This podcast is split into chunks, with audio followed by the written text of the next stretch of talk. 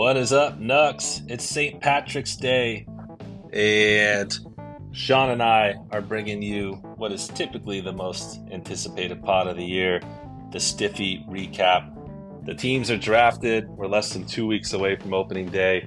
Sean and I are going through a general recap uh, and some funny stories that we pulled out of uh, the experience last Saturday.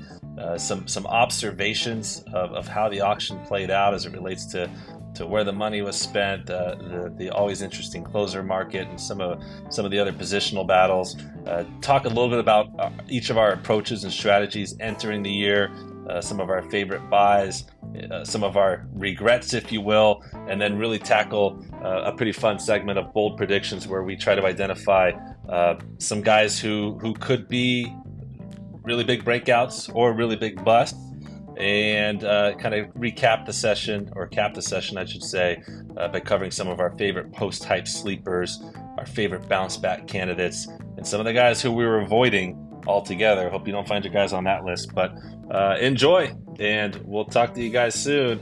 Like I said, two weeks away from opening day. Happy St. Patrick's Day. Uh, probably the most anticipated pod of the the year really if you think about it right like we do some cool ones throughout the year and even mm-hmm. the recap and all but uh, the, the keeper preview pod is always cool and there's that's when like the anticipation is building but obviously that's only encompasses like a quarter of the roster and now is where we really we're ready to go it's almost opening day less than two weeks away and we've got our rosters and and it's it's go time oh, yeah. uh, so but look, before we dive into kind of that component, just a, a general recap of STIFFI. You know, any any funny stories, any just something you know, not not baseball related per se, but any highlights that you witnessed uh, in that throughout the day or evening. Uh, yes, um, there's a couple, and I, I, I, you know, every time I don't remember everything, and I see things on Facebook that remind me, and I did try to take it a little easy this time, so I remembered better than most. Um, the the one that like I woke up the next day and was like, I can't believe that happened was when Keith called out uh, Ryan Helsley and then got called for having a shot and then discovering that he was the one who actually had him already. it's like, well, how did you do that? And I, I it took me a minute because like when he called it and everyone called him out for a shot, I just went back to my board and like, all right, who do I have to look for? Who am I trying to pick? Like, what's going on in my head? And I totally ignored what was going on.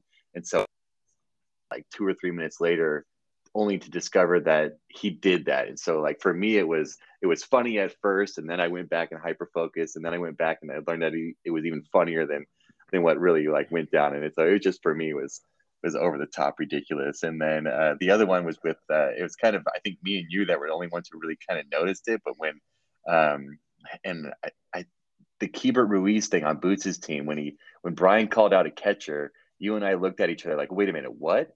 And like we, we both looked at Brian and we're like, is that like is that on his paper? Did he tell you to do that? Because we were gonna I, I feel like we were both gonna say, like, no, don't do that. Like if Brian, if you're calling that, like maybe he doesn't understand that there's a catcher outfield eligibility situation going on here, and he was just thinking like, oh, I'm gonna pick up this catcher for boots.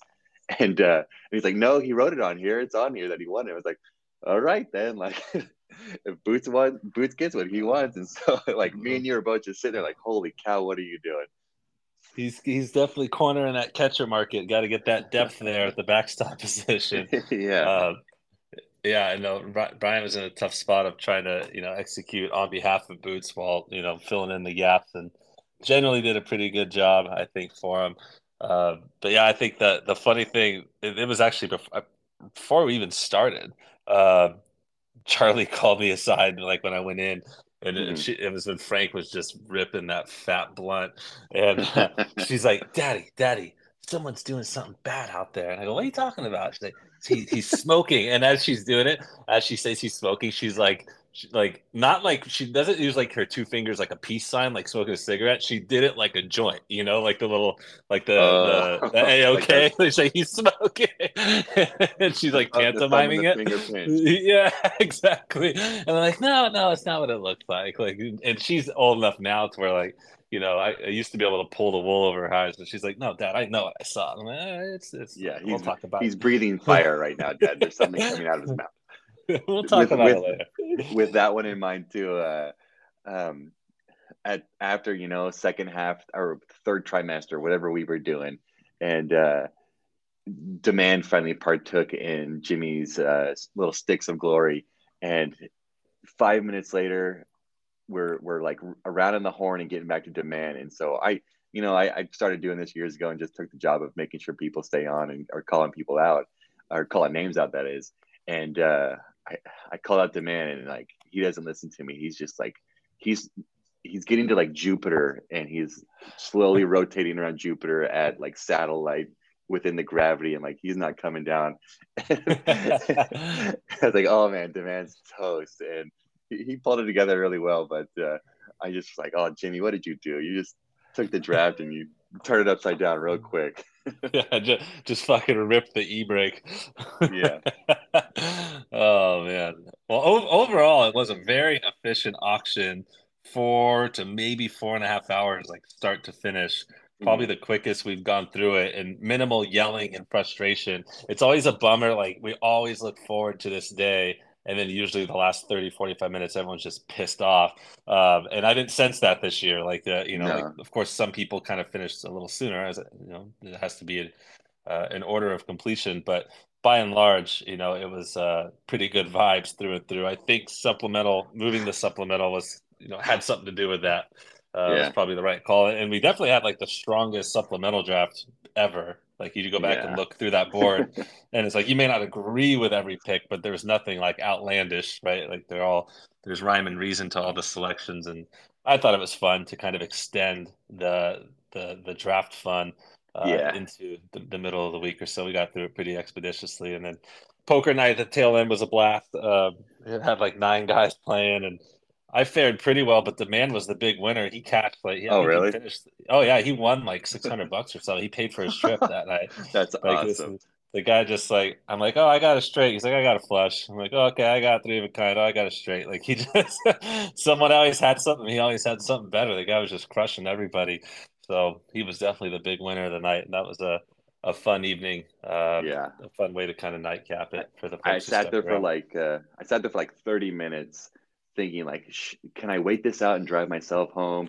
And like, it got to the point like, no, just just get an Uber, get out of here. You got to go. And so I was just like in my own head, kind of like bouncing around in your uh, in the garage while you guys were playing, just totally not paying attention whatsoever. And it's like, I just got to get out of here. I'm I'm I'm at the end of my rope here. but it was oh, fun. I don't, I don't blame you. And, and, one thing I wanted to mention because I was going to talk about it later, but you brought it up was uh, the supplemental stuff and. um like yeah the, you know waiver wire day comes which i think was yesterday or even wednesday. they cleared cleared today. They cleared today, oh, today. Yeah. okay.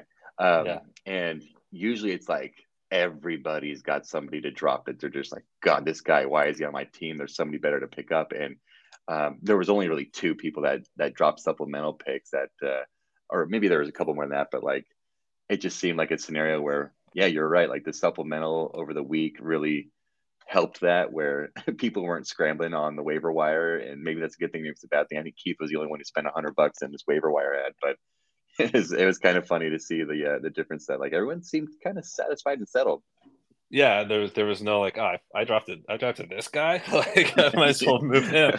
Yeah, the people yeah. who made moves were pretty much chasing that Mets closer situation, which is yeah. awful for Decker and for the Mets and for baseball. And I added somebody, but I had DL spots, so it wasn't like I was just dropping. I know. Uh, I'm waiting on that. Yeah. So well, let's let's move into kind of the actual auction observations into the the meat and potatoes of the of the pod. Um, kind of the, one of the first observations I made is the big money up top for the key players, right? The strength of the keepers. We talked about that heading in, how the keeper sets were particularly strong. And so that kind of suggested higher than usual inflation and, and some presumably some wild prices for the superstars. And that's exactly what we saw. Uh, Mike Trout still has the record for the most expensive buy at 73 bucks, but Mookie joined the $70 club. We had three or four other guys in the 60s did that play out the way you anticipated? And did you have any intentions of getting one of those top guys, or did you kind of know you were going to be priced out from the jump? Uh, yeah, there was definitely um, hope, but you know, when I cap things at like forty-five bucks, it's it the hope dwindles very quickly. I I did have my eye and hopes on Machado specifically, Um, I, I, was looking at the third base stuff, and I think we're going to talk about that in a little bit. But he was one that was on my radar, and I would I would have probably went to 50, but after that, it was there's no reason to to go that high in, in my mind. Um, and uh, Freeman, I would have liked to have. Uh, Jose Ramirez was was one, but I, I figured Nick, who was going to be all over him, it turned out to be Boots, who was the maniac. Um, so there was just the you know there's the top ten who like I'm not touching those guys and went into it with that mindset like I'll put my money out there and see where it goes, but if I don't get it, I'm not going to be sour whatsoever. Right. Yeah. It, it, played out kind of the way I thought it would. Like there was just a lot of money to be spent on, on, those guys. And then Machado was clearly one of those situations where he wasn't the best available, but he was the next best available by far. And and mm-hmm. it played out like we see a lot of times where the second guy goes for more than the first guy, right? Yeah. Because, you know, Jimmy or I think Jimmy landed Machado, so presumably he was in on Ramirez and bowed out at a certain point around 59 60 dollars and figured that machado would be cheaper as he should be but that just you know that that the old adage that oh last good third baseman you know the thing we say yeah. like every third nomination uh, was very true in that sense uh, yeah. and, and, I'll say this. So I I was driving. I had a, a, little work event in Huntington yesterday. I was driving home in traffic, and I I re-listened to the the solo pod I did on the auction projection prices just like now okay now i know what people went for. Like i wonder you know how this landed. Um and it was it was pretty dialed in to the auction results. Like there's always going to be some variance but i'll say for anyone who didn't take the 20 minutes to listen to that uh, if i if i have the time and, and do that again next year i would definitely recommend you know giving that a whirl because it's just really helpful to uh, have an understanding of what you're going to need to spend to get the guys that you like and it just gives you a little bit more control in what's a very chaotic environment right like it, it, yeah. it's you know there's there's always going to be swings but like you know if if, if a if a first baseman you know there, there's a few first basemen projected to go for like 15 bucks like one might go 18 one might go 12 but you put 15 in there you're going to get one of those guys that you like and so it's just a, a little bit of a way to kind of control the auction and your plan right. as much as possible in, in what's obviously completely uncontrollable environment. Yeah, I went uh, after the first break. I went over to talk with uh, Brian and Keith. They were chatting, and I interrupted them just to like, so guys, or Brian specifically, because Keith is already well aware of how crazy we are. But uh, like Brian, so how, how, do you feel about this? Uh, where is it a little different than the other league? And he goes, yeah, it's a little bizarre. and, and him and Keith were just basically calling out how like apparently we're like the anomaly in the fantasy baseball world where we do this, but there's got to be other people out there who have these wild like highs and lows. But you know, you see the Yahoo projections and other projections out there who have guys that are like, you know, 40, 50 bucks. It actually, while I was adding in players into the Yahoo uh, draft stuff, like it puts the dollar amount that Yahoo suggests next to them. And there were some guys that were like in the 10, $15 range that were spot on, but then there was the 50, $60 guys and they were like $30, $40 on Yahoo. And so we're cre- clearly not going by Yahoo saying it. So it was it was interesting to pick their brain for a couple minutes about how, you know, we're, we're just so different than the rest of the world and how Keith has to adjust and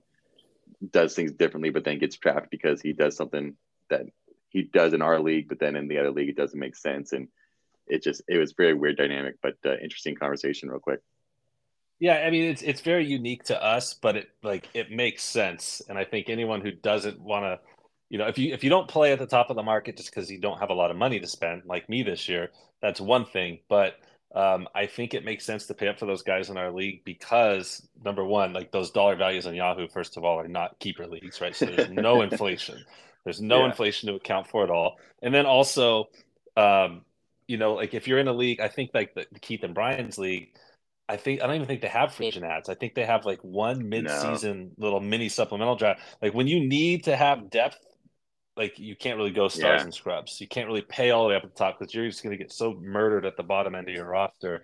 Whereas yeah. we have the means to to churn and replace guys that don't play well or get hurt or whatever, and so you can be way more aggressive to get those those star That's players. It's just true. really it's about the the league format, right? So um, I think that like we're we're different, but people are doing it right because otherwise uh, hey, I would love to scoop up all this, the top players, but yeah. there's there's you know they get driven up for a reason. Right. So, closers, for example. closers, for example, good segue. Yeah, big question mark heading into the auction was the closer market, right? Do that just the the ever dwindling supply of those bona fide closers. I wasn't sure if people were going to pay up or if they were going to run away entirely. You and I both steered clear of that market. Was that your intention, or did you just kind of see how hard, hot, how hot that market was and pivot away from it? Yeah, and uh, I, will get a little bit more in depth on this later, but um, I, I, you know, for years now I've been anti-closer. it's very apparent, and uh, this year was no different. Um, truly there was like 10 guys worth owning and they all were $15 plus um, everybody else is a question mark. And like just like DeGrom and and Scherzer who are very talented and worthy of spending a lot of money on there's their question marks. And that's one thing that I, I think everyone should avoid in a draft is question marks. You don't you can take risks and we do. I, I'm I'm being very hypocritical right now but uh, certain things like that specifically and the volatility of the closer market specifically is just the biggest question mark of all. And it's just one where I, am not going to spend three dollars on a guy who might get 10 saves in the beginning of the season and then he loses his job. Maybe he comes back and does a couple of them here and there. It's just such a spotty position that I, I just don't see the value of putting my dollars there when I can boost myself elsewhere. And you know, the, the goal of my game is to win seven to five. And if I can do that, if I have a better chance at that by cutting saves by itself, then I'm going to take that route. It's just more and more apparent to me over the years that that's a, a good strategy. I paid up last year for Hendriks because I saw him as the best closer and safest closer pretty much in baseball. And then I didn't pay up for like anybody else. And but outside of that Hendriks buy, yeah, I have the same philosophy as you the last three, four, five years. It's just you know a couple bucks on a guy here or there who might be the guy or a dominant reliever who might find the ninth but I, I tend to agree that's just not really where i want to spend my resources i pulled up the the atc projections. They feel like they do a pretty good job on saves. I mean as good as you can on what's yeah. a really difficult category to predict. And so according to atc there's 18 closers who are projected for 20 plus saves. So we'll call those primary closers though we know how little water that designation holds. 17 out of those 18 closers are rostered by six managers. The only other one is Pete Fairbanks, who I drafted in the supplemental, and we all know the Rays aren't a team that really hands the job to a primary closer. So, uh-huh. for all intents and purposes, half the league has three legit closers, and the other half either punted entirely or are speculating on some dominant relievers that could find their way into the role. And so, Decker, Eli, Frank, Ferd, Keith, and Nick have three plus legit closers, and the rest of us are, like I said, either punted or are completely speculating. And just kind of looking at that, and the, the guys who have the closers should win the category 77% of the time. So 50% of the time versus the other teams who have closers, and 100% of the times versus the guys without. Which means if you punted, you can still probably win the category almost 25% of the time because so many other teams are in the same boat. Uh, right. Another way to think of this is the guys with closers would go 16 and 5 in the category, and the guys without closers would go 5 and 16. So that's an 11 game swing in the standings. It's significant, but of course, you have to factor in that the guys who spent their closer money elsewhere should be stronger in other categories, right? But for saves alone, those six managers have a distinct edge, at least according to the projections. And obviously, it's kind of temporary because those of us who who punted early, we tend to try to find our way into some closers through the wire, through trades, at least, you know, try to build some semblance of a bullpen before the playoffs. So it won't necessarily be this, you know, half the people, the, the haves versus the have nots the entire season. But out of the gate, you know, there's, it, it, I, I posed the question early, like, are people going to commit big time or are they going to run away from it? and it was basically split down the middle. Half the league said I'm going all in, I'm getting them, and half the league said fuck it, I'm out. And uh, yeah. and there's and and what's crazy about that is there was st- look at those prices considering only half the league was bidding on them, right? right? Like it's that's it's, weird. It'd be one thing if all twelve of us were vying for them, but I mean those prices were big even just for the guys who who wanted them. And so yeah, I, I mean I, I, I feel like eventually I'll find my way to to some saves, but I'm in your I'm in your boat right now. Uh, is is it time to vote on saves plus holds? You know, I don't mean like right this moment, but it I know that is. you you've been a proponent of it, yeah, and I feel like I feel like it's going that direction. So, Um, I didn't want to do it before the auction, like immediately before the auction, because I felt like that was kind of fucked and it could have changed people's plans or whatever. But um, it's definitely something that is just continuing to be. Uh, it's it continues to rise up to like it just makes sense, right? Like the way that the yep. going. But um, it'll be interesting to see if we put that out to a vote, kind of where people fall on that. Yeah, because guys like um, two guys I had my eye on were Duran and Minter um, I think Duran went for three or four bucks, and Minter was maybe a couple bucks as well. And I was hoping, you know, no, yeah, because the man took him, and you said, "That's right, that's right, that's fuck right. you, pussy," or something. that's right, that's right.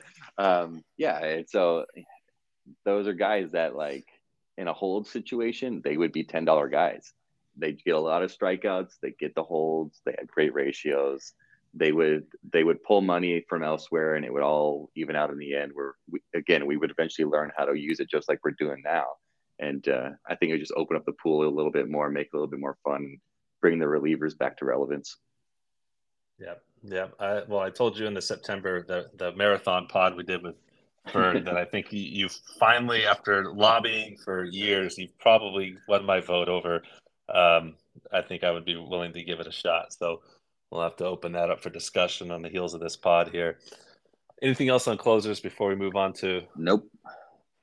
All right. Well, you talked a little bit about earlier. You mentioned the the third base cliff, and and on the preview pod, we discussed that it was a scarce position this year after those top two or three guys available. You and I approached this completely differently. You landed Alex Bregman for I think thirty four dollars. Keep me yeah. honest there. And I left the auction without a third baseman like at all. I, I was my my prospect stash. Elly De La Cruz was my third baseman. Were you dead set on getting one of those few guys at the top, or did you just kind of see an opportunity and, and some value in Bregman just the way he was being bid on that night?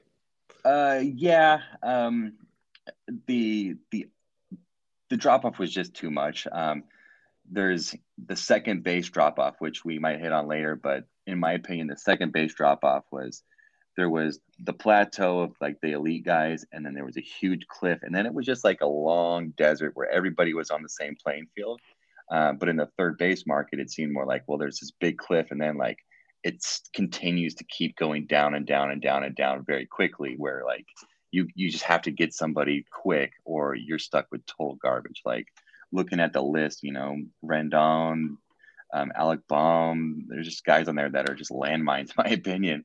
And so I again with Machado being my main target didn't work out. Then I was just like, I, I got to get Bregman. I I really like uh, what he started to do the second half of last year. I regretted. I think Ken had him right. and You traded for him. Uh, yeah, I did. I took on the big contract yeah. there. Yeah, I, I was uh I was very interested in that, but I just couldn't pull the trigger because I was trying to save my cap space for something else. Um, but like I, was watching him, he was he was still doing pretty well, and he just really did it nicely. I think in the was in like the month of August or something where he went bananas, and uh, so he's a guy I think that over the course of the year will will have consistency that will really help the squad compared to like the other positions, the outfield, the second base, the shortstop. I needed somebody that was consistent like that, and I think he was a good target. I agree. Bregman's is as safe as they come, and I I always feel like he gets pushed up more than he should in in our league. But like that was last year, he went for 50, 34, especially in, in the way the third base market looked this year was a very fair price for him, and and he's safe with upside, which is like you can pay a premium right. for that in and of its own. That those those things don't always couple together. You're usually kind of getting one or the other. I made the decision to punt the position because I just didn't want to pay up for the top guys, and I didn't see much else I was interested in really. Right. And there there was one guy I was looking to land for a buck or two, but I effectively blocked myself when I bought Anthony Rizzo. Um, I bid nine bucks on him, and it wasn't because I was like in love with him per se. I just wasn't going to let him go for eight, and, and I was happy with him at nine. But that kind of boxed me out of, of getting this third baseman because I, I, had other plans for my utility spots. And the guy I had my eyes on was Yandy Diaz. Um, who yeah. I would have taken. I would have taken him in the first round of the supplemental, but Ken scooped him up for a buck in the auction. And um, it's not that I love him, but I just feel like he uh, was is much safer and, and, does also have a little bit more upside than a lot of those guys who you named. They're kind of landmines. Um, so the way I approached it was I grabbed two multi-eligible guys in the supplemental in uh, Brendan Donovan and Isaac Paredes, and figure between the two of them I should have one guy that I can slot into third base, and the other guy gives Yeah. me some flexibility off the bench. You know, just need one of them to be pretty decent this year. Um, but it'll definitely be an area that I'll be looking to upgrade via free agency or trade at some point in the season, assuming that one of those guys doesn't really, really break out. They're just kind of uh, stopgaps. So I have some confidence in each of them for for separate reasons, but there's not any track record to suggest that either of those guys Yeah. is going to be a, a championship caliber, caliber third baseman for me. Yeah, Yandy was the guy who scored very high on my Bluebins rating, so I had my eye on him as well. he, he- you know, I, I don't think at this point in his career he's all of a sudden going to find the launch angle, but No. you can't usually find cheap average in OPS. And that's exactly like he Right. he's going to hit 280 with an 800 OPS and Yep. maybe only 16 home runs. And he's not going to run anything, but like the, the cheap guys are usually like, oh, I can find 30 homers, but he's going to hit 210, or I can find Yeah, 30 steals, but he's going to have a 615 OPS. Like you, you can't find cheap average in OPS, and that's exactly what he gives you. yeah, and he's uh he's leadoff, I think typically, so it's a good place to have him. Yep, like like the buy there from Ken. That was a good one, and I tried to trade for him actually, um, in right around the beginning of the supplemental, and and Ken is high on him as well. I was hoping that it was just someone that he just kind of threw a buck at because his list was dwindling, but he likes him, and uh, I think he's smart to like him for for the time being at least. Yeah. It, any other just kind of general observations before we go into more specifically into your strategy and approach this year? No, I think uh, anything else we'll just kind of hit as we roll through. I, I, I spent a lot of time on this writing stuff out, so I think we'll cover things pretty well. Sounds good. Well, well, I'm always curious to hear, you know, how an individual went about their business here. Like, I know that you, you know, obviously we always have to be fluid and willing to roll with the punches because you can't control the the auction room, but we tend to go into it with some overall strategy and approach. What was yours this year? So I think I had mentioned it in the past uh, pod or two actually, um, but I was pretty into the idea of doing the uh, stars and scrubs taking cups uh, strategy this year. Just like you know, let's see what happens. I, it's it's definitely got to the point over the years where um, I, I have some strategies that I think are, are good and work, but I want to have some fun. I, I want to get out there and get some expensive guys, get some cheap guys, see if I can put it together. And um, I went back and forth on it, but I think I got a, a good, well-rounded team with that. And uh, the fun part about it for me is that if I did mess up and I fail, I've, I've got some big names that I can trade at the deadline, and um, I can maybe I've got I think like nine one dollar guys. If I land with just one of those, maybe two, um, then maybe I can flip those guys and take a chance on ranking a run for it. There's just it's it's not just the draft uh, draft strategy here; it's the full season strategy, and depending on how things roll, I, I have options on what I can do down the road. So I, I like that uh, that part of it specifically. Um, wanted to get you know a couple of the bigger guys of the shallow positions, like we talked about Bregman. Um, second base was one where I was. Uh, the more I looked at it, the deeper I realized it was. Like I said, it's it's not that it's deep with good players; it's just that it's a deep position and there's a lot of players. Same with kind of shortstop, middle infield in general. And so um, the more I looked at it, it's like, well, I, I think I can score a guy for a buck here and like really get some strong value out of this compared to everybody else. You know, if we're all in the same boat and um, we're you know in a little dinghy, then great, we're all in the same dinghy and we're all competing with our little dinghies here. and, uh, this that that's going to be a quote right there. yeah. So uh, I felt good about like, all right, I'm going to go big on some guys like uh, Harper. I, I, think was it you and I that was battling over this guy for, and ended up on 45 bucks for him. Um, I was in I, it for a while, but I bowed out upper 30s. Maybe someone was just like price checking me, but I, I, he, uh, him and uh, Castillo, I think were the two guys that I was, I went into the draft like I'm to get those two guys. And so um, I, I, put the money out for him. I, I like him for the second half of the year. Again, throughout the year, if I get to a point where I feel like I can make that push and he comes at the, at the all-star break and he's to help that push. Um, and again, 45 bucks for him next year, I would probably pay that, especially seeing, you know, everyone going for 60 plus this year. He's a $15 deal. And then um, Springer, I, I, thought was just a, a decent guy to have for 30 bucks. And so very quickly, I think I started with $64.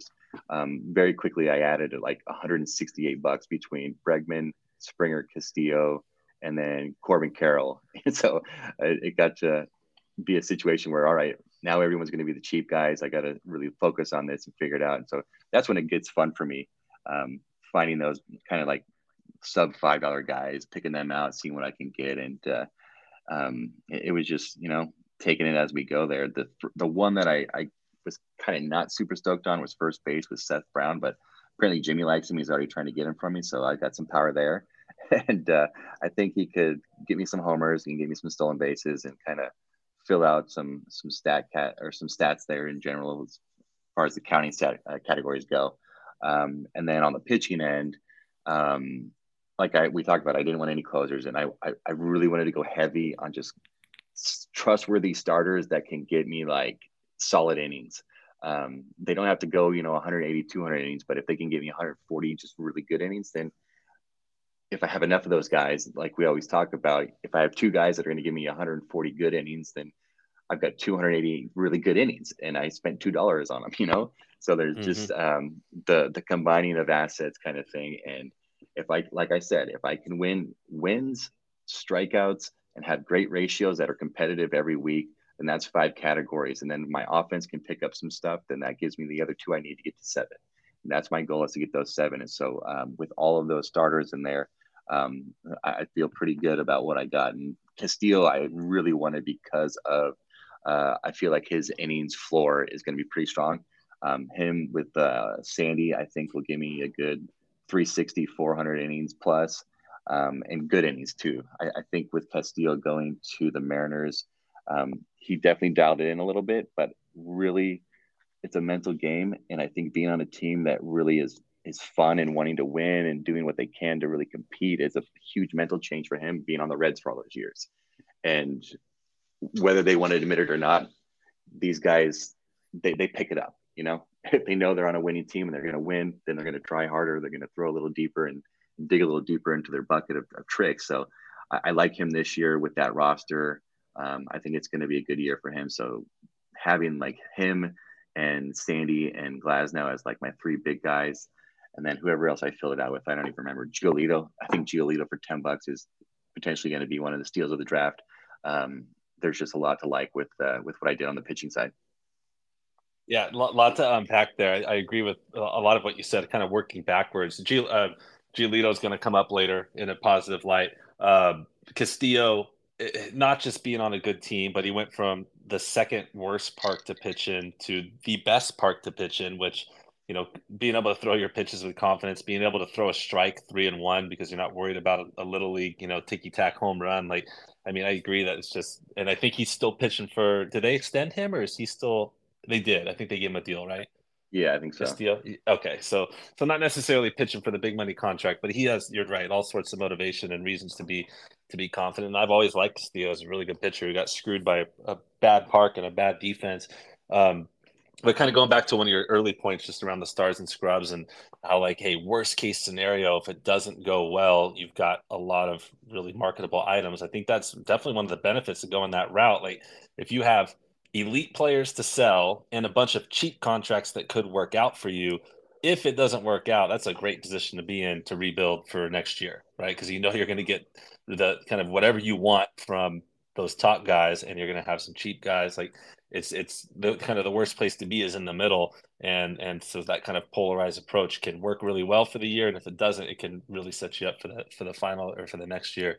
Um, for me it was it was no secret i didn't have a lot of money to spend. So so my intent was really to kind of spread it around. And my top target in terms of dollars budgeted was Bryce Harper. Like he was someone who I budget I budgeted 35 for him and I was like, ah, I feel like I might be able to get him. Like who, you know, I don't know how many people are willing to go 40 plus for a guy who's going to miss half the year, but we had the same mindset, right? Like I just I, I loved him as a long-term stash to get him basically, you know, quote unquote for free at you know, for a back half run, have him on a keeper friendly contract, all the same things you said was was what was um, you know, driving his value in my mind, but it just pushed beyond a price that I could afford. It's not that it's a price I wouldn't have paid in a vacuum. I think with 45, 47, whatever, like I still would have been fine with that. I just knew that, you know, my, my purse strings had to be kind of tight.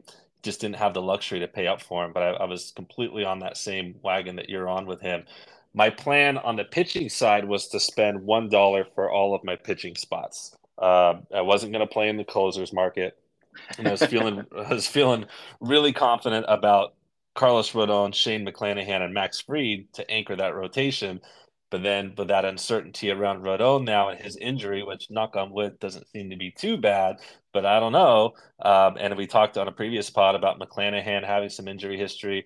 So with that, I kind of made an on the fly decision to shift some of those Harper dollars I didn't spend over to the pitching staff, which landed me Lance Lynn and, and Drew Rasmussen. I, I, feel good about the added depth.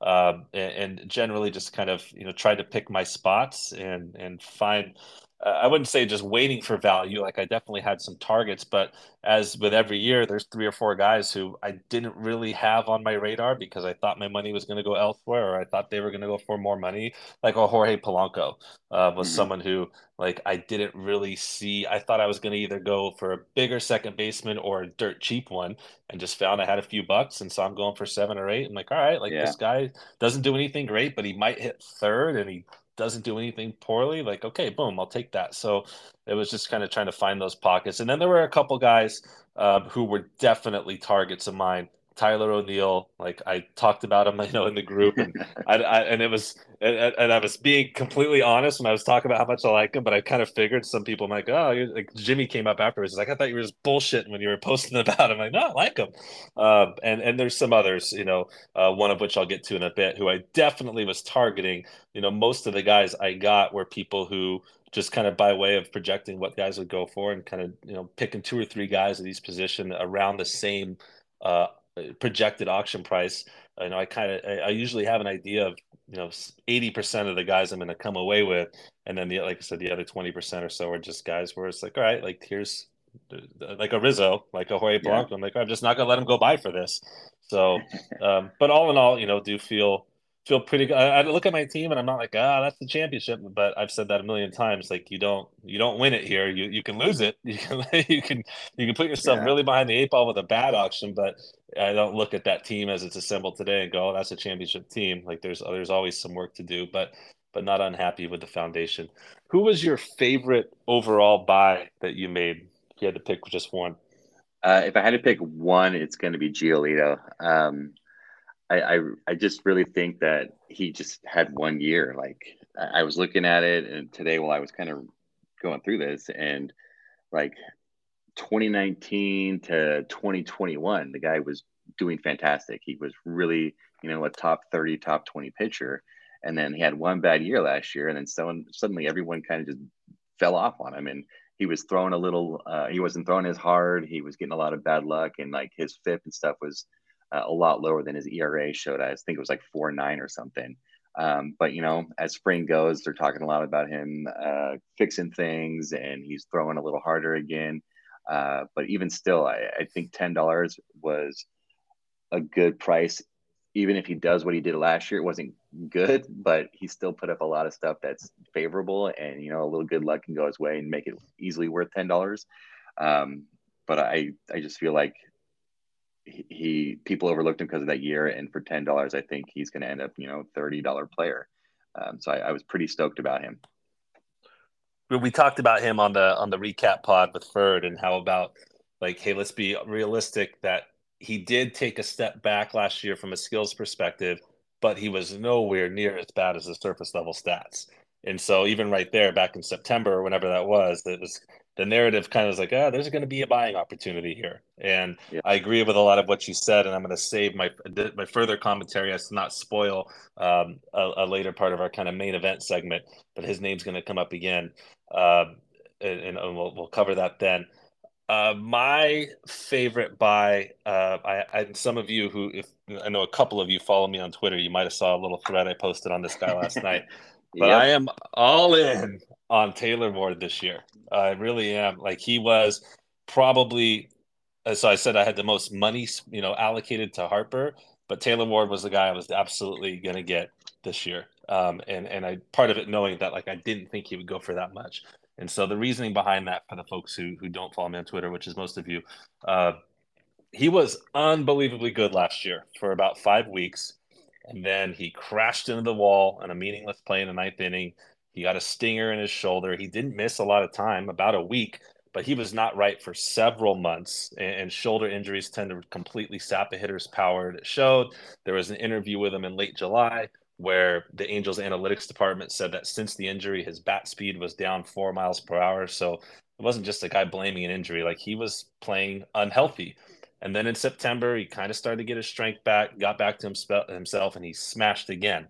And, if you take those bookends when he was healthy, those first 30 games and the last 30 games, his line prorates out to 357 average, almost 1100 OPS, 37 homers, 112 runs, 100 RBIs, and seven stolen bases, right? And he probably didn't run as much, you know, that as much as he could have because you usually you're sliding head first. You're not going to do that with an injured shoulder. So now, of course, that's not my projection for him because his BABIP in that sample was about 400, right? So mm-hmm. he's not that good. There's no way. Uh, but even playing injured June through August, you pull up his Statcast page and his numbers jump off the page. Like they're just blood red.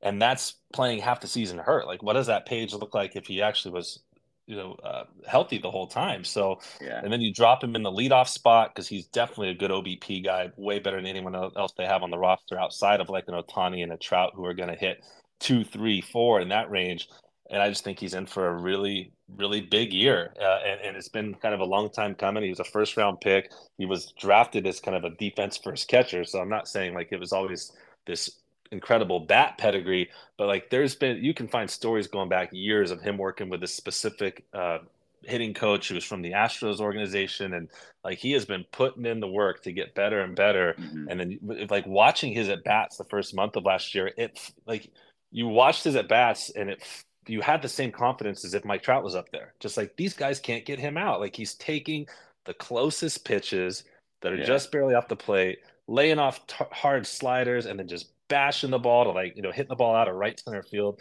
It was just really impressive. Like so, uh, again, not to say that that prorated line is who he is, not to say he is Mike Trout, but I just feel like he he's like his floor this year is the sixteen dollars I paid, and his ceiling is a 30 or 40 dollar player if he really just kind of puts it all together again. Yeah. Well so, I, I don't wish you luck with that. I'll say that.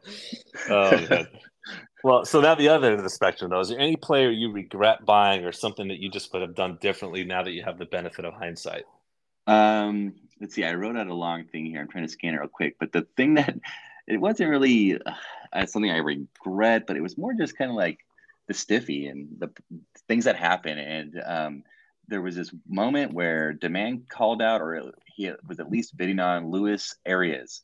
And um, I had my eye on Luis Urias. And so he was bidding on. I was like, I, I, was immediately like, I looked at him with these devil eyes, like, God, it's way too early for you to call this guy out.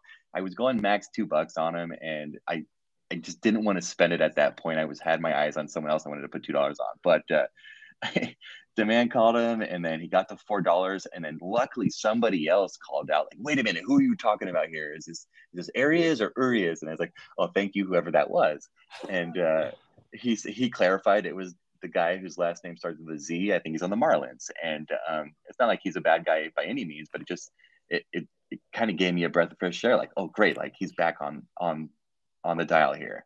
And I think what happened, like in that moment where he called him and he went out of my budget of two dollars, I crossed him off my list, and uh, it was you know five seconds later that the clarification happened, and I didn't go back and fix it, and so like 30 minutes later, demand again goes Luis Urias. And I was like, wait a minute, what? This guy's not even available anymore. How what are you doing? and I totally was like, oh my God, you stupid, stupid idiot. And uh, by that point, I only had a dollar. I couldn't even bid on him. And, uh, you know, he wasn't a huge buy, but it was just one guy in that second base department I talked about where like there was a good five guys in a chunk that I thought were in between like a dollar and four dollars. Like Ketel Marte, I think is a good buy for whoever got him. Uh, Luis Urias, and there was a couple other ones that were in that range of just like yeah, like I, I, would be okay having one of these guys. And so I totally just failed on it. And I, I don't even remember. I think it was Bryson Stott who filled the role, but like it was just 100% the STIFFI got me. And I that's, you know, the disappointment I had leaving the draft. I I had forgotten about that until you brought it up, but now I recall the whole Luis Arias versus Urias. Yeah, it was like uh, um, Step Brothers. I, I think I can help with that whole pan panned uh, scenario. Uh, yeah. yeah, I remember, and it took us a minute to sort that out because he kept saying like Arias. I'm like, just say Urias. Like, let's just change it. Like, I don't know how you actually pronounce it, but let's just uh, yeah. Sh- shades of Einar Diaz moment there. Big time, uh, big time. But I do recall, least got him for a buck. You can go after him. Yeah. Uh, and then the yeah, other I, thing, just to mention, was um, I, I did, you know, I, I every year it seems I spend less and less time on this, and I didn't have a long enough list of dollar players. And you know, I uh, for many years always tried to be at the end of the draft, and you know, um, the last guy to pick up the player gets exactly who they want. And this stems from my mom, like 25 years ago, telling me when you take a test, be the last person to finish because you you get this time why not use it? Double check your work make sure that everything's okay. Like don't be the flashy guy who runs it like i'm done. Like take your time use it all. And so with the draft i feel the same of like get to the end. I've got three positions open. I've got three dollars. I might not get exactly who i want but i'm going to pick everybody and they're going to be on my team right now. And so whoever i pick like they're mine. I have no competition with it. And you know like I didn't have that many guys this year. And then you've got guys like Eli just yelling about what's taking so long. It's like, you're not even in the draft. We're not doing a supplemental pick here. You're just razzing me right now. And like, you know, the STIFFI gets you. You get a little flustered. You go down your list, you scramble it. And I still like what I got, but uh, I'm sure I could have done something better. I know. I feel like I try to prepare you know a deep enough list of guys, but you, it gets so thin at the end, and then sometimes you start even second guessing, like you know the, the list you come with, like ah, I kind of really want this guy for a dollar, even though I've got him ten spots below that guy. Um, so it yeah, it can it can frazzle you a bit uh, at the end for sure. Uh, I would say the regret I have, something I would do differently. I mentioned my third base situation is, is Shakey's Pizza right now, and uh, with the benefit of hindsight, I actually would have done exactly what Decker did with two of his purchases. Now, he didn't need a third baseman, he had Austin Riley there, but he bought both Anthony Rendon and Ke'Bryan Hayes for a total of $10, which is basically what I spent on Anthony Rizzo in my corner infield spot. And I, I like Rizzo both the you know more than both of those guys, but looking at you know how my third base landscape looks like now, if I could do it over again, I'd probably throw back Rizzo and one of my end game buys like Esteury Ruiz or someone and buy both Rendon and Hayes. And here's why: both of those guys are solid buy lows in my eyes, albeit for different reasons. You know, Rendon's success contingent upon health, obviously. Uh, Kate, uh, Brian Hayes' success contingent upon him increasing his launch, uh, launch angle to find more power. I don't know if either of those will come to fruition, but if I had both of those guys right now, I would feel pretty confident that one of them would step up and be a solid third baseman for me, as opposed to the the Brendan Donovan uh, Isaac Paredes duo that I have right now. So, you yeah. know, uh, knowing what I know now, um, if I could have got both of those guys for similar prices, uh, I would feel pretty good that I that I would have a third baseman somewhere on my roster. Yeah, that's a good point. I kind of feel the same about um, both of Decker's guys. Uh, I think Ke'Bryan might even be on my list later, and we'll talk about him. And Rendon oh, is like he went from just such a guy that was uh, consistent as can be, and now he's just consistent in terms of injury. And if he can just fix that, he he'll be solid. Man, if Ke'Bryan Hayes pops up in the same segment for both of us, if Decker listens to this podcast, he's just going to be JOing uh, in in the the fast track lane on the 91 on Monday uh, as this pod comes out. yeah, I have a feeling we're going down the same the same path there. But that does take us actually into kind of the what I think is going to be the highlight of, of this conversation. I always appreciate you know just getting to chop it up as, as far as individual strategy and all that we've we've done on the first part of this pod. But now we're going to kind of jump into I think some pieces that are going to touch touch everyone here. Um, and, and for the listeners here, basically what we're doing is a form of bold predictions uh, called This Year's Blank, right? And here's how it works. So we've got a list of players who took everyone by surprise last year and considerably outperformed their expectations.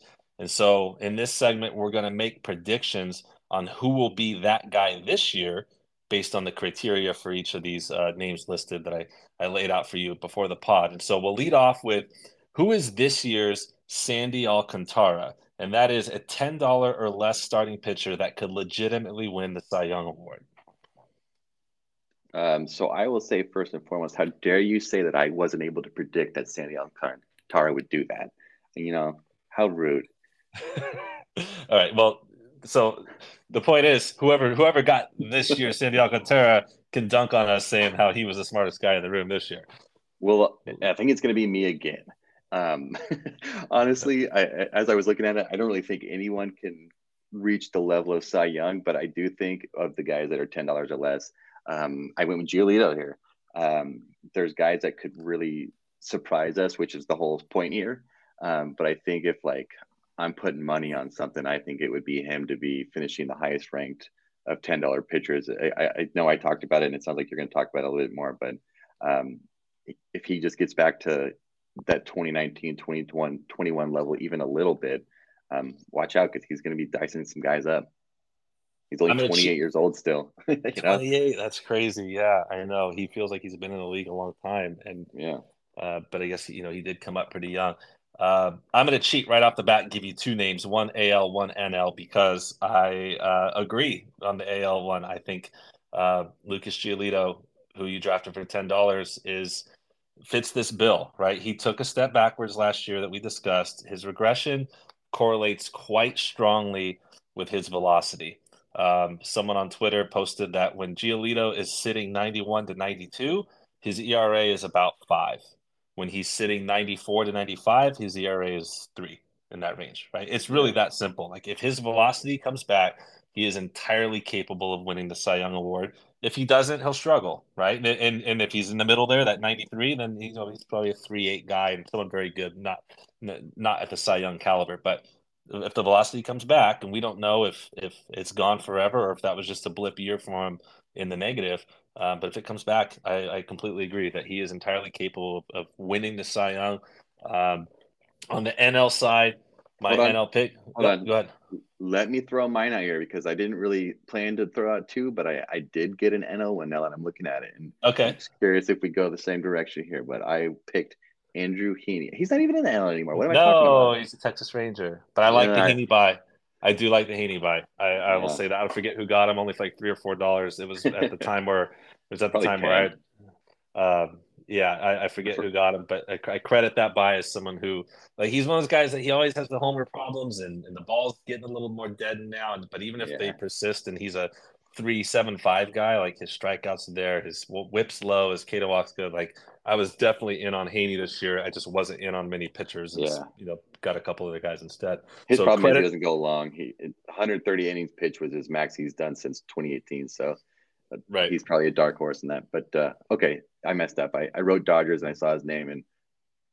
Frank Well, so a segue into segue into another very talented pitcher who uh, speaking of the Dodgers, and speaking of someone who I would not actually bet on winning the Cy Young because he's not going to have the innings like Heaney, but six dollars uh, for Dustin May uh, for yeah. Decker, I thought was, I mean, like, like, I said, full stop. Not betting on him to actually win the Cy Young, so I guess that disqualifies him from this conversation. He only threw 30 innings last year in his return from Tommy John, so he's not going to throw enough innings to actually haul in the award. But pre-injury, he looked like an ace um, that you know, or at least an ace in the making. And there's not many teams out there that, that get the most out of their talent like the Dodgers. So Dustin May at six bucks, uh, great a great buy, and maybe not someone who who will actually be in contention for the award this year, but could easily be a keeper and and you know, get rack up a lot of votes uh, next year. So a good yeah. buy there.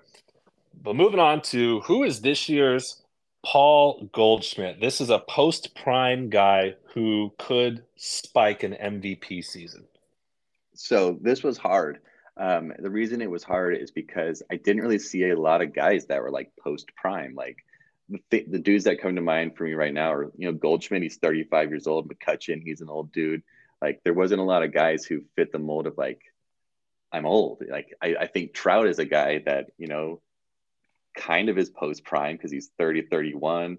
Uh, Machado, same deal. Like these guys are, they, they've been consistently good. So I, I don't know if I can call him post prime or not. So it was really weird to try to look at this. So um, the one guy, if I really dug deep, was Jose Abreu. Um, he's in a new park and a new lineup. And just like I was talking about with Castillo before, uh, be, on the Mariners now, um, going from the White Sox, who've been kind of middling around for last few years, to go to the Astros with the the, the short board and the, or the Crawford boxes with the short porch um, and having the mentality of like, heck yeah, I'm on a first place team, let's go. He could go bonkers this year. It's a good pick. Yeah, I was Abreu's not someone I really targeted this year because I didn't plan on spending a lot of money um, at first base. But you're right. I mean, if he starts just yanking the ball, abuses the Crawford boxes like 30, 35, and then just by way of that lineup, you know, 115 RBIs, 120, like, you know, it all has to break right for him, but um, completely capable of spiking a season like Goldschmidt just did.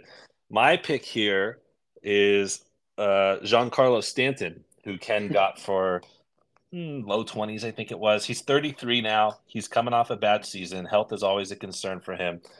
But in the StatCast era, which began in 2015, there's been 17 balls that have been hit 120 miles per hour or harder. Stanton has 14 of them, and nobody else has more than one. Uh, last year, last year he had the second hardest hit ball in the majors, even though he was, you know, decrepit relative to his former self. So the guy still smashes the baseball. They can try to hide him at DH if they need to to keep him healthy, which I think is their plan.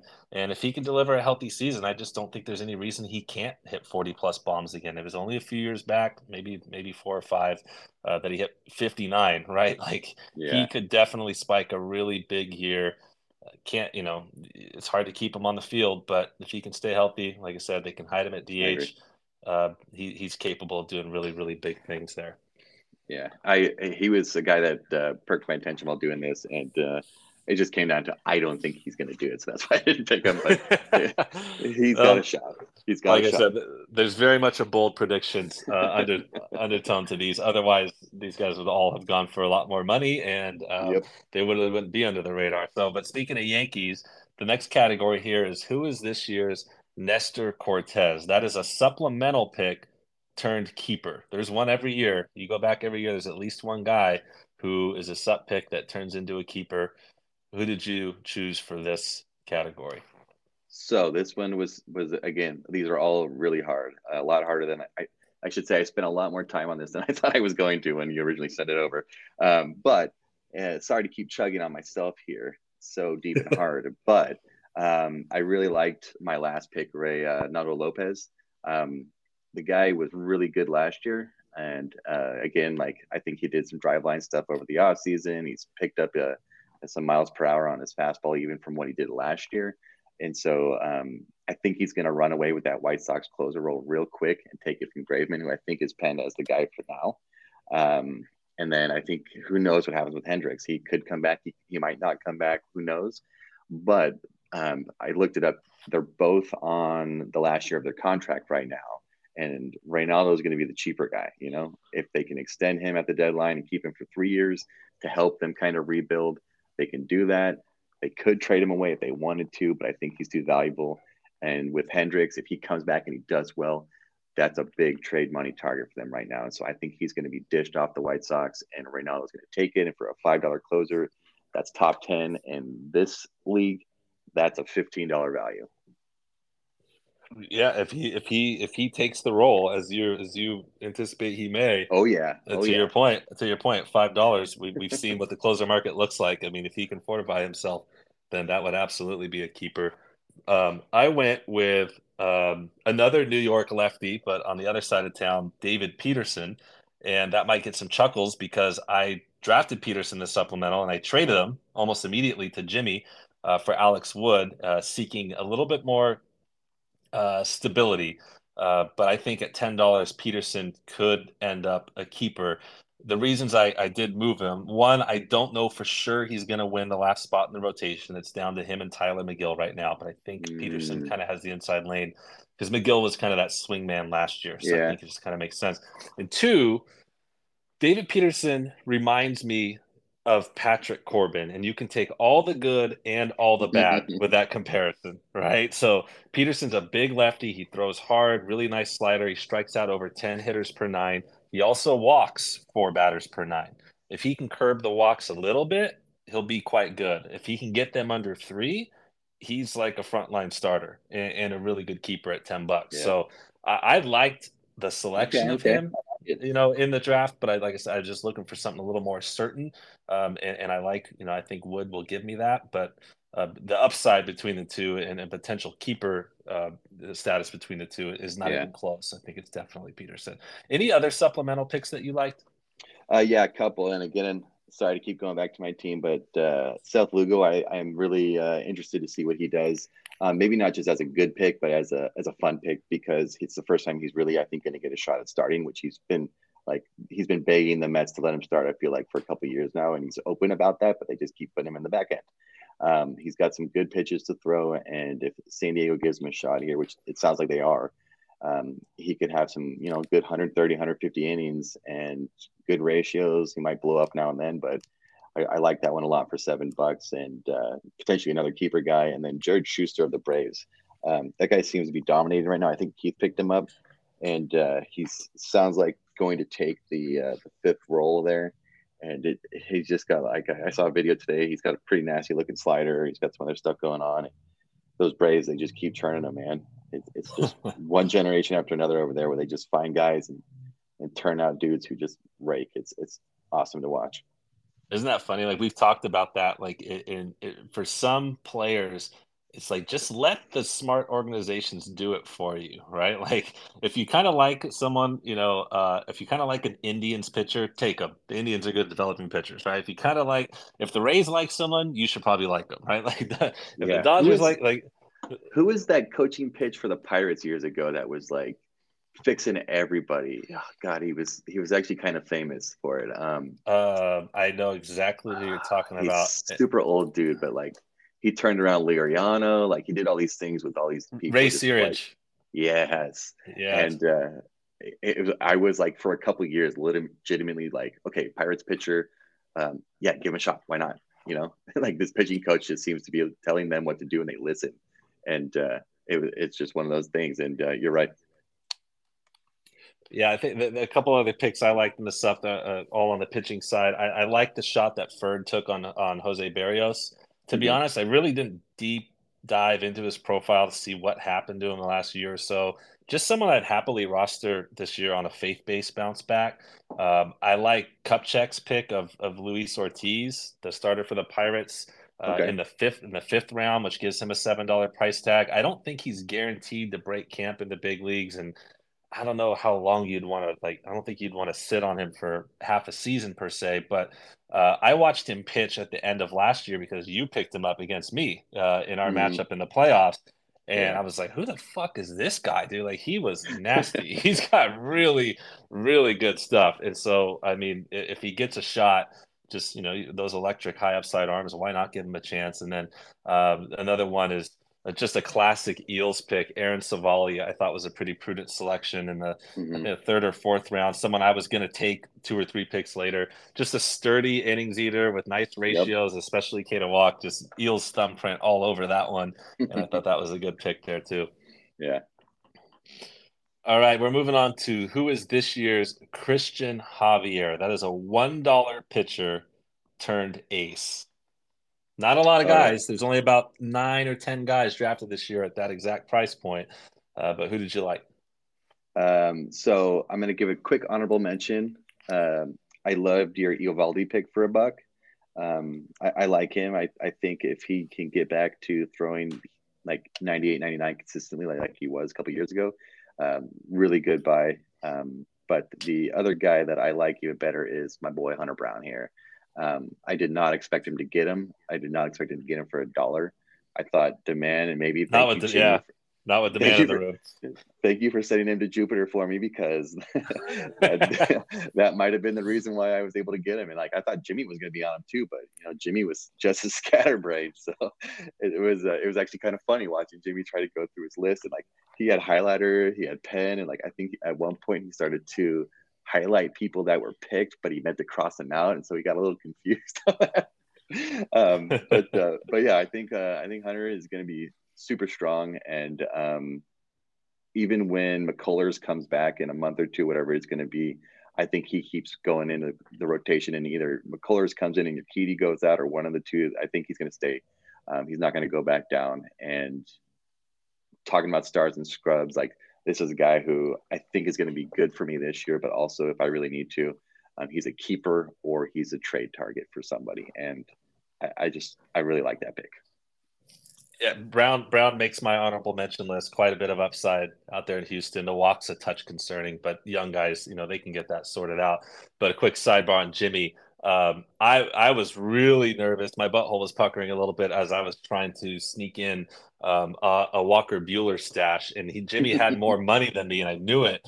And I threw him out there, like, ah, he's going to take him from me, but he was out of pitching spots. Like he couldn't, and I think the man, the man might have been two at that point, and so that could have been what landed you Brown was that he just that not that he forgot about him or anything, but he might have just actually okay, filled okay. out his roster. And that happens every year. Like I talked about yeah. the Heaney buy, like I love Heaney. I just I ran out of spots, right? That that happens. Yeah. So but so Brown gets honorable mention. Another one of your guys gets honorable mention in Sean Manaea, um, who has some newfound velocity and will pitching in a nice, uh, be pitching a nice spacious park there in San Francisco. So if I was going to pick a, a, burgeoning ace for the long term, I'd probably pick one of those two guys. But for this year only, I'm going to go I'm cue the laugh track right here. I'm going to go with a guy Brian drafted for Boots for a dollar, Alex Cobb. Um, mm. at, so Cobb at 34 last year found a new 95 mile an hour fastball. He struck out a batter per inning. He limits the walks. He spiked a ridiculous 62% ground ball rate. And because of that ground ball rate in that big park, he just doesn't give up homers. He was done in a bit last year by BABIP and, and strand rate that kind of inflated the ERA in a season that he actually had a sub three XFIP and he just seems like he's kind of found another gear here with that funky splitter deal he you know he yeah. throws.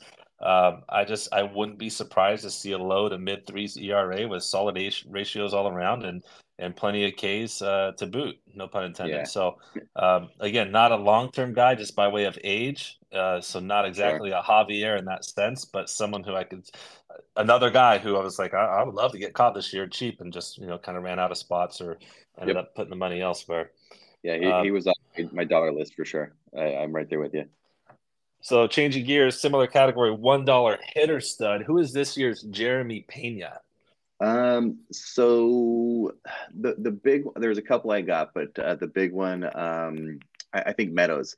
Uh, I really like that pick for a dollar to Eli. I believe um, he's still really young. Like just like a lot of these guys, they've just been around for a long time. They had you know one or two bad years. I think him specifically, COVID really got him bad. Um, he had long COVID and just had like breathing issues. And then um, I think there was also a lot of mental stuff going on where he at one point finally told everyone, like, yeah, I haven't seen a therapist because I just having problems. And it's part of the game where, like, you know, when you're supposed to fail or, or like failing, what is it? Failing three out of four times is considered good. And like, that's tough to swallow sometimes. But uh, yeah. um, I think he could be, uh, he could be, you know, the Mike Trout Jr. that everyone, or I should say, you always talked about. But um, I, I, like that by a lot. And then the other uh, two main honorable mentions here were the Reds outfielders, uh, TJ Friedl and then Fraley. Um, I think Fraley was another guy demand stole for me, but I had them both on my list, hoping to get him for a buck just to fill out like the uh, 250 average, seven 750 offs, but then you know 70 70 10 10 15 15 kind of guys that were just very serviceable and i feel like they were under the radar because of the reds yeah, solid pick in Meadows, who just kind of seems to have fallen off most people's radar, and and Detroit has kind of recalibrated their their their fences, and it should benefit right uh, left-handed hitters more than right-handed hitters. So that helps because it's not a, a, great park to hit in, or as, at least it hasn't been, and it should get a little least neutral now. Um, and and you touched on another player, right? So Jake Fraley, who demand got for a dollar, basically over, over the over the last three or so years, he has what the equivalent of one season under his belt, and in that season, we'll call it 21 homers, 16 steals, 13% walk rate, and now he's hitting in one of the best hitters parks in baseball, right? And he hasn't handled lefties very well so far, albeit only about 100 at bats. Projections figure him to be a strong side platoon player, but even if he doesn't get to play every day, if you get 450 plate appearances of him just smashing righties, that's a nice foundation for a Frankenstein yeah. player in Demand's lineup, right? So if Fraley gives them 18 homers, 55 runs and RBI, 10 steals with a 250 average and a 770 OPS over 450 plate appearances, and then Demand plugs in, you know, Kike Hernandez, his last supplemental pick for the for the other 150 right? That's a full season of 23, 70, 75, you know, runs and RBIs, you know, 23 yeah. bombs, 10 steals, 250 with a 750 OPS. I mean, that's like Dansby Swanson or Gleyber Torres, right? At the cost of a dollar and a supplemental pick. right? Like yep. that's that's a nice ROI there. And then of course there's always a chance that Fraley takes another step forward and becomes an everyday player and and holds his own against lefties, in which case he could be a 2020 guy and a really solid keeper, still only 28 years old. And and just a good example of of how in a daily lineups league that we play in, you can't do it for every position because you don't have enough roster spots. But if you can have those kind of Frankenstein type players, a guy who does match righties and back him up with a with a bench bat for the other 150 200 plate appearances that combined line could be a really good player um, for for really yep. cheap so yeah i like the Fraley pick as well there and so we've got a few more uh, in this uh, segment here but i think this one's probably kind of the main event in a sense who is this year's julio rodriguez that's a mm. $10 or less hitter who becomes a first round talent next year and thus an elite keeper option. Yeah, that this was like um, the, the sentence I wrote earlier was it feels like this could be the worst podcast ever because I don't have any confident answers on any of these questions. But uh, um, for this one specifically, the guy that came out to me um, was Kelenic. Um, I, I I don't know if you know first round is his ceiling truly, but he really started to come together the last three or four weeks last year and was really hitting the ball hard. He wasn't having success with it, but like he was squaring that thing up and he was really hitting hard. A couple of the homers he did hit were like, those are no doubters. He smashed that ball. Spring training comes around, he's doing it all over again. He is killing the ball right now. Um, he's hitting for average. He's hitting bombs. He's even swiping a couple bases. He's doing a lot. And if he really becomes what everyone hoped he was, that just makes the Mariners so much better, and unfortunately, that makes Keith a lot better because he was the one who bought him. But I uh, I think he's potentially that guy. And then honorable mention here is uh, Yoshida, um, just because he's unknown. I don't know what he's going to do, but if he is uh, worth paying what they paid for him to bring him overseas and import him here, um, he could be a really good player. Jarred Kelenic, five bucks for Keith, definitely is one of my favorite post hype sleepers. Was someone who I was was gonna want to pay around that price for him. Uh, I was one of the original uh, Jarred Kelenic stands, but I soured on him. You know, over the last couple of years, the struggles were pretty bad. But you're right; he's having a monster spring. Last I checked, hitting like 450 with four bombs and a couple steals. And anytime a prospect with his pedigree does that, spring training or not, it's worthy of attention. And so yeah. I think that yeah, there's a lot of upside there. Uh, Yoshida.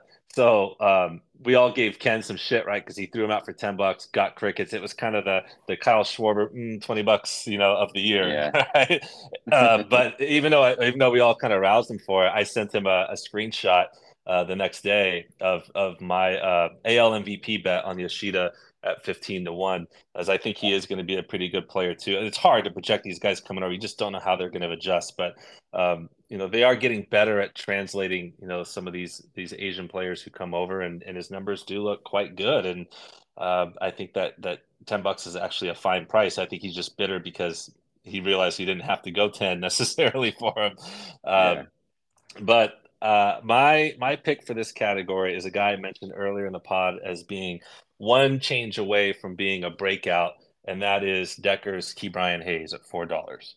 So his, his, his give me a chance here, right? So his plate skills are about average in terms of strikeouts and walks, nothing special, but no glaring holes. He swiped 20 bases last year, and I think speed is a requisite for being a first round talent, unless you're someone like Yordan or or Mike Trout. The problem for Ke'Bryan Hayes is he's got a career 125 isolated power and he only he only homered seven times in 130 games last year. He just doesn't hit the ball in the air, and he doesn't pull the ball with regularity. And, and pull power is really key to hitting dingers now that this juice ball is gone. But and here's the reason for hope: he hits the shit out of the ball. His hard mm-hmm. hit rate uh, is you know uh, so balls hit 95 miles an hour or harder is in the 84th percentile. His max exit velocity is in the 89th percentile. He hit a ball 113 miles an hour last year, which is harder than Paul Goldschmidt hit a ball. It's harder than Manny Machado, Freddie Freeman, Rhys Hoskins, Nolan Arenado, Kyle Tucker. I could go on, right? But these are all 30 home run guys. And Brian Hayes hit a ball harder than any of them last year. So he's got to start getting the ball in the air. He's got to start pulling the ball. If he does it, there's a 30 20 ceiling out there, which would make him a fantasy monster. Of course, it's yeah. not always that simple. Like if he changes his approach to sell out for power, then maybe his strikeout rate and his batting average all start going the wrong direction. So I wouldn't say the odds of a full breakout are high by any means. But if Ke'Bryan Hayes does break out, I think this will be a case where his potential was staring us right in the face the whole time. And it was just yeah. a matter of who was going to actually take a shot on him making that change, which is yeah unlikely to come, but it's right there. It's right there for the guy. I'm looking at his Statcast profile right now, and his hard hit rate or percent, like you said, is 84. His barrel percent is 13. So you know, if you add those two together, you get 99, which is pretty darn good. But it's well, because the in this world, the, it's not. Yeah, the, the barrel percentage is contingent upon the, the optimal launch angle, right? And that's that's just, just hitting, it. He just hitting the ball on the but, ground everywhere he's just hitting the ball on the ground everywhere. But you know, like this was the conversation with Vladdy a few years ago, right? He was he yep. came in the league, hit the piss out of the ball, hit it all on the ground. It's the but you know the other side of that coin is Yandy Diaz, who hits the piss out of the ball, hits on the ground. He's 31. It's just never going to happen for him. Yeah, unlikely, right? That he, Brian Hayes is younger and could actually make that change. Again, I'm not betting on it per se because yeah. I wouldn't have let him go for four dollars, but Yep. It wouldn't surprise me. Like it, like it's it's right there for the guy if he would if he would make that commitment to to trying to hit for more power there. So yeah, good call. So the other side of this one, going from from what could be an elite keeper option to a keeper that gets dropped. Who is this year's Ketel Marte? Um, you know, it's sad and it's, is a bit of a cop out because it's already happened, but Edwin he's done for the year, so he's getting oh, dropped. So you got to cross him off the list. And I, I, did that, and then I was like, all right, I got to pick a second one. Um, but uh, I I just have no faith in Kris Bryant. Um, he's 16 bucks, and Boots huddle him for that, and I don't think he's going to hit more than 15 home runs. I think he's going to get hurt again. I don't think he's going to play a lot of games. He's going to turn into Evan Longoria, who just like comes up for a couple of weeks, does really well, and then he's gone for two months and you forget about him. Um, the guy just unfortunately has that bug where he's gone. Um, and then the other guy, real quick, that I could see uh, demand possibly rage quitting on is Oneil Cruz and just not even auctioning him, but just flat out dropping him and giving up and just taking the hit midseason because he just, you know, doesn't pull together. The the good on Oneil Cruz. Remember, I mentioned that one person hit a ball harder than Giancarlo Stanton last year. Yeah, it was Oneil. It was, it was, it was Oneil Cruz, 122. Like he is a specimen, but he strikes out 51, 52 percent of the time against lefties. Not enough of a sample size to stabilize. Blah blah blah. But that could be a problem. So so good point there uh, yeah, and just shoving a little. You know, we, we built up Decker and Brian Hayes and all, and he just shoveled a bunch of dirt onto him with the Edwin Diaz reminder, like, like, he needed that one. Um, yeah, so this one was kind of difficult for me because everyone came in with with really strong keepers. I'll go with Brandon Lowe because he could fall into a platoon with the yeah. Rays, and you just you don't usually look at platoon players as keepers. But I'm I'm really splitting hairs here because Lowe could also easily pop 35 home runs, or in the worst case, be a strong side platoon bat like Jake Fraley, who we discussed, that still has value in a daily lineups league. Uh, the Kris Bryant mentioned, I guess I'm just giving him a pass because of Coors. I guess I just have Coors blinders on, but you, you know, you're not wrong about him not being good lately. He has plantar fasciitis, which is just lingers. Like injury experts will say, like you, when you see that, just run. It's not going to get better, like ever. Um, yeah. So I could see it. I, I could definitely see that not going well. Um, but I but I don't I don't hate him as as of this moment. Yeah. All right. Last name in this segment here is who is this year's Jonathan India, and that is someone who had a great rookie year, got paid up, and then suffered from a sophomore slump, and was kind of a bust as Jonathan India was last year. I got two I'll hit on real quick, and um, this the first guy I think is technically a sophomore, but maybe not just because he didn't have enough games played last year. But this is also uh, to to take away from all my personal chugging. Um, I'm going to knock myself down a peg here, and you know Corbin Carroll could be that guy where he just he needs another year and he's going to do well this year, but not as good as twenty four dollars I paid for him is. Um, so that's one of them, and then the other one here is is Strider. I had Strider. I know him. I love him. He just dominated for the innings he pitched last year, but he's very scary. He's got two pitches, literally two pitches. He threw his changeup four percent of the time. His fastball was like 67% of the time, and the slider was the remaining 20 something. Like he just throws fastball and slider, and you can really only get away from that for so long before people just sit on that high fastball and they get a hold of it, they catch up, and he might do good the first time through the rotation. But once you get to the third, fourth, fifth inning where people start coming back around again, it could get real ugly. I do recall you making a comment right after that purchase uh, transpired. I think the man got him. You were like two pitches, good luck, something like that. so I remember you, you, made that call on the spot. And, and historically, you're not wrong. Historically, like two pitch starters don't typically have longevity. Strider just seems to be you know out of this world. So I can't say I'm as uh, as cautious as you are, but it's a valid point. Uh, the guy I'm going with is also an Atlanta Brave, and I'm not knocking this by because I think he's a great player. Uh, but there is some risk associated with Michael Harris the second, who cut bot for about forty Good bucks. So I didn't even think of that. I mean, so so first, I mean, disclaimer that he had a great year last year as a 21 year old rookie, so he could progress as a hitter, put all this risk to bed quite easily. But he struck out nearly five times more than he walked last year. He was also pretty bad versus lefties, and I don't think he'll end up in a platoon because I don't think the Braves really have another center fielder on the roster.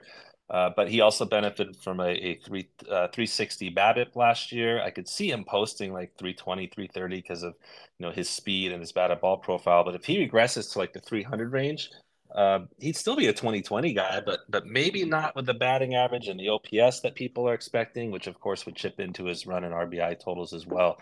So, um, you know, the trajectory should be up for him, but I mean, the market for him was was kind of kind of uh, at the top, right? Because yeah. there, there's some stuff that that uh, the BABIP and all kind of masqueraded uh, last year for him.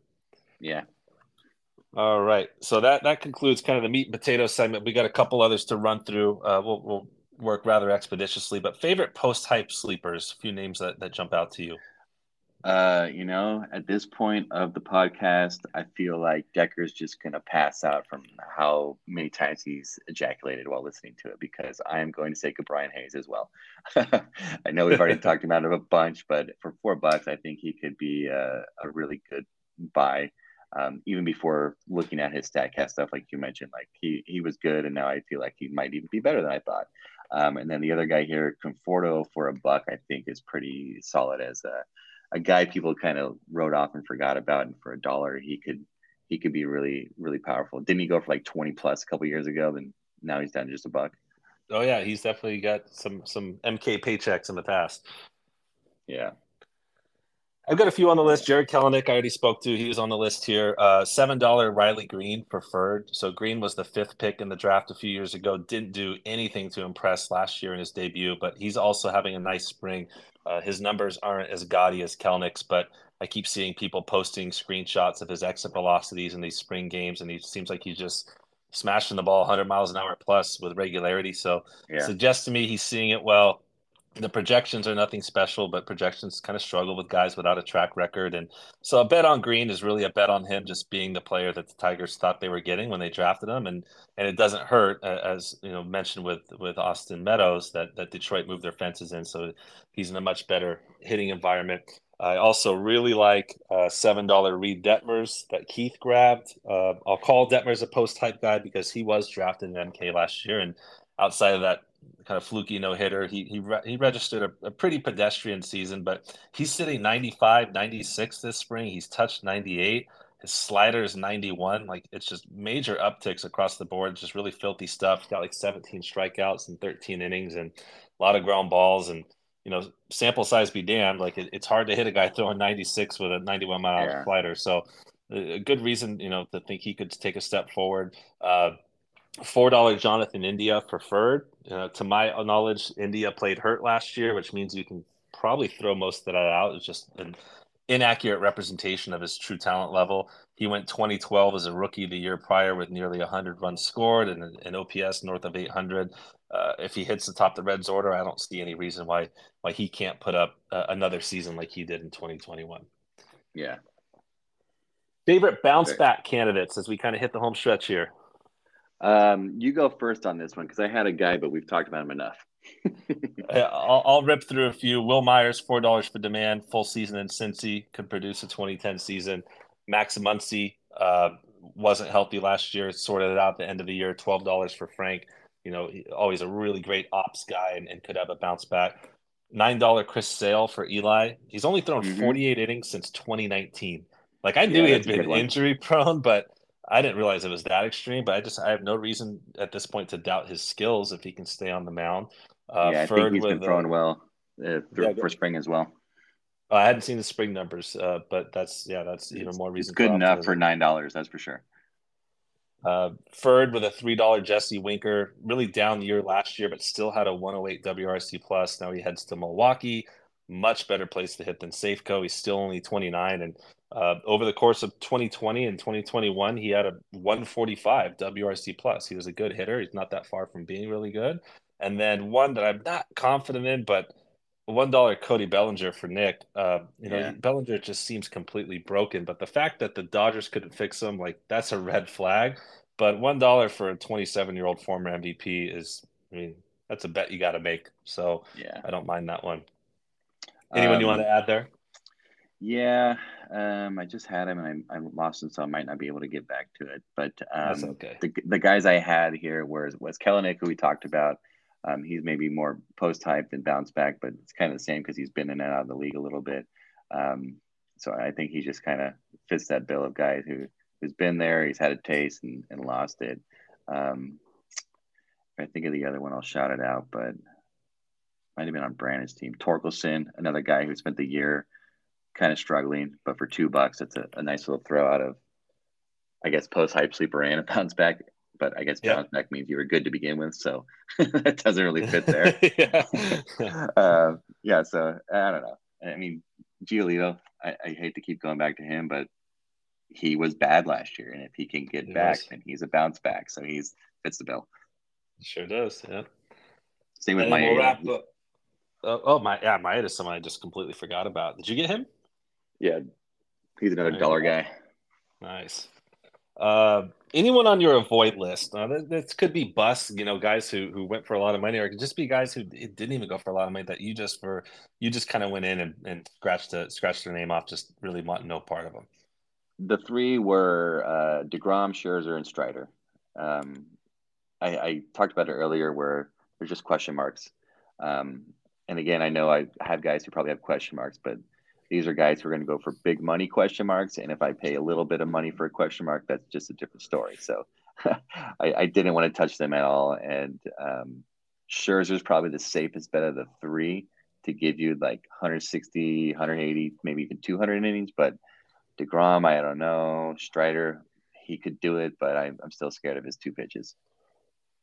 So, I mean, I scratched all those guys off because I wasn't going to spend on pitching, but I would say that of the three, Degrom is actually the one at 36 bucks who I don't mind that. I mean, there's all the risk in the world, but also like he is one of the best pitchers of all time. So if he yeah. can get healthy, or if he can at least be healthy at the right time, you know, for Keith and be Keith can make the playoffs, and if Degrom's pitching in September, that's just he's excellent. So I, I don't mind yeah. him as much. A couple of guys who who didn't go for a lot of money per se. One of them not at all, but just guys I just didn't really want a part of this year. Uh, Ken put a buck on Javi Baez. I mean, can't be mad at a dollar guy who who just he went 31-18 just a year ago. But I'm just out on him, right? Like even including yeah. that really nice 2021 season, he's got a 714 OPS over the last three years. He's mm. 30 years old now, not getting any younger. Like he can do it, but I uh, and I could look really foolish for this one. Uh, I can understand. Like he could he could also he, you could put him in that bounce back category, right? Like there, there's a dollar on a guy like Baez, like I can't say it's a bad buy, but it was just someone who going into the the draft, I just I wasn't going to get like at any price. And then the other yeah. one, I would say I, I, just wasn't really into was is Whit Merrifield, who Eli got for eleven bucks. I mean, he probably steals twenty bags again this year, but the power is disappearing. He'll probably be at the bottom of the order, and, and I just don't see how he works his way to the top of that Toronto order. So that's going to yeah. sap the runs in the RBI. Kind of a lackluster OPS. And if he finds the way to the top of that lineup, that changes things significantly. But I just think that's a really uphill climb. Yeah, I agree. It's uh that that Toronto lineup is just deadly when it's on, and if you're the bottom like three guys, which is going to be what Gurriel, uh, Biggio if he's playing, and Merrifield, and like they're stacked one through six, but seven, eight, nine, just like well, they're good at defense, maybe. yeah, I mean, if he hits ninth, maybe you get that whole second leadoff piece where he kind of can get on base in front of those guys. But it just really dings the volume. He just you can play a full season and only get you know 530 plate appearances just because you yeah. get as many opportunities down there. So Anything else we didn't cover? We ran a good, I mean, ran longer than I anticipated, but uh, no, I, I, think a, this is a, a good place to, to put it, a, put a pin in it. It was um, covered a lot of stuff, and uh, I got nothing else. All right, man. Well, as always, I appreciate you hopping on and and chatting, and uh, won't catch you at the fields tomorrow. We don't play till almost one o'clock, but good luck to get good luck pulling Wyatt out of bed, and hopefully he gets a, a dominant inning on the mound it's going to be just like opening day all over again. He's going to be crying. He's going to be mad. and then when we get in the car to go home, he's going to be like, "Yeah, that was great. This is so fun. This is I love baseball." So at least there's that. But it's going to be a rough one. Just record him saying that so you can show him next Friday night. yeah, exactly. actually, next week we got four o'clock is our game, and I'm not even going to be here. What am I saying? It doesn't matter. Oh yeah, we're gone. Fuck, fuck them kids. yeah. Well, thanks, thanks for having me as always. Um, Everybody enjoy. Have a good season. Be safe out there. All right. Take care, buddy. Good night.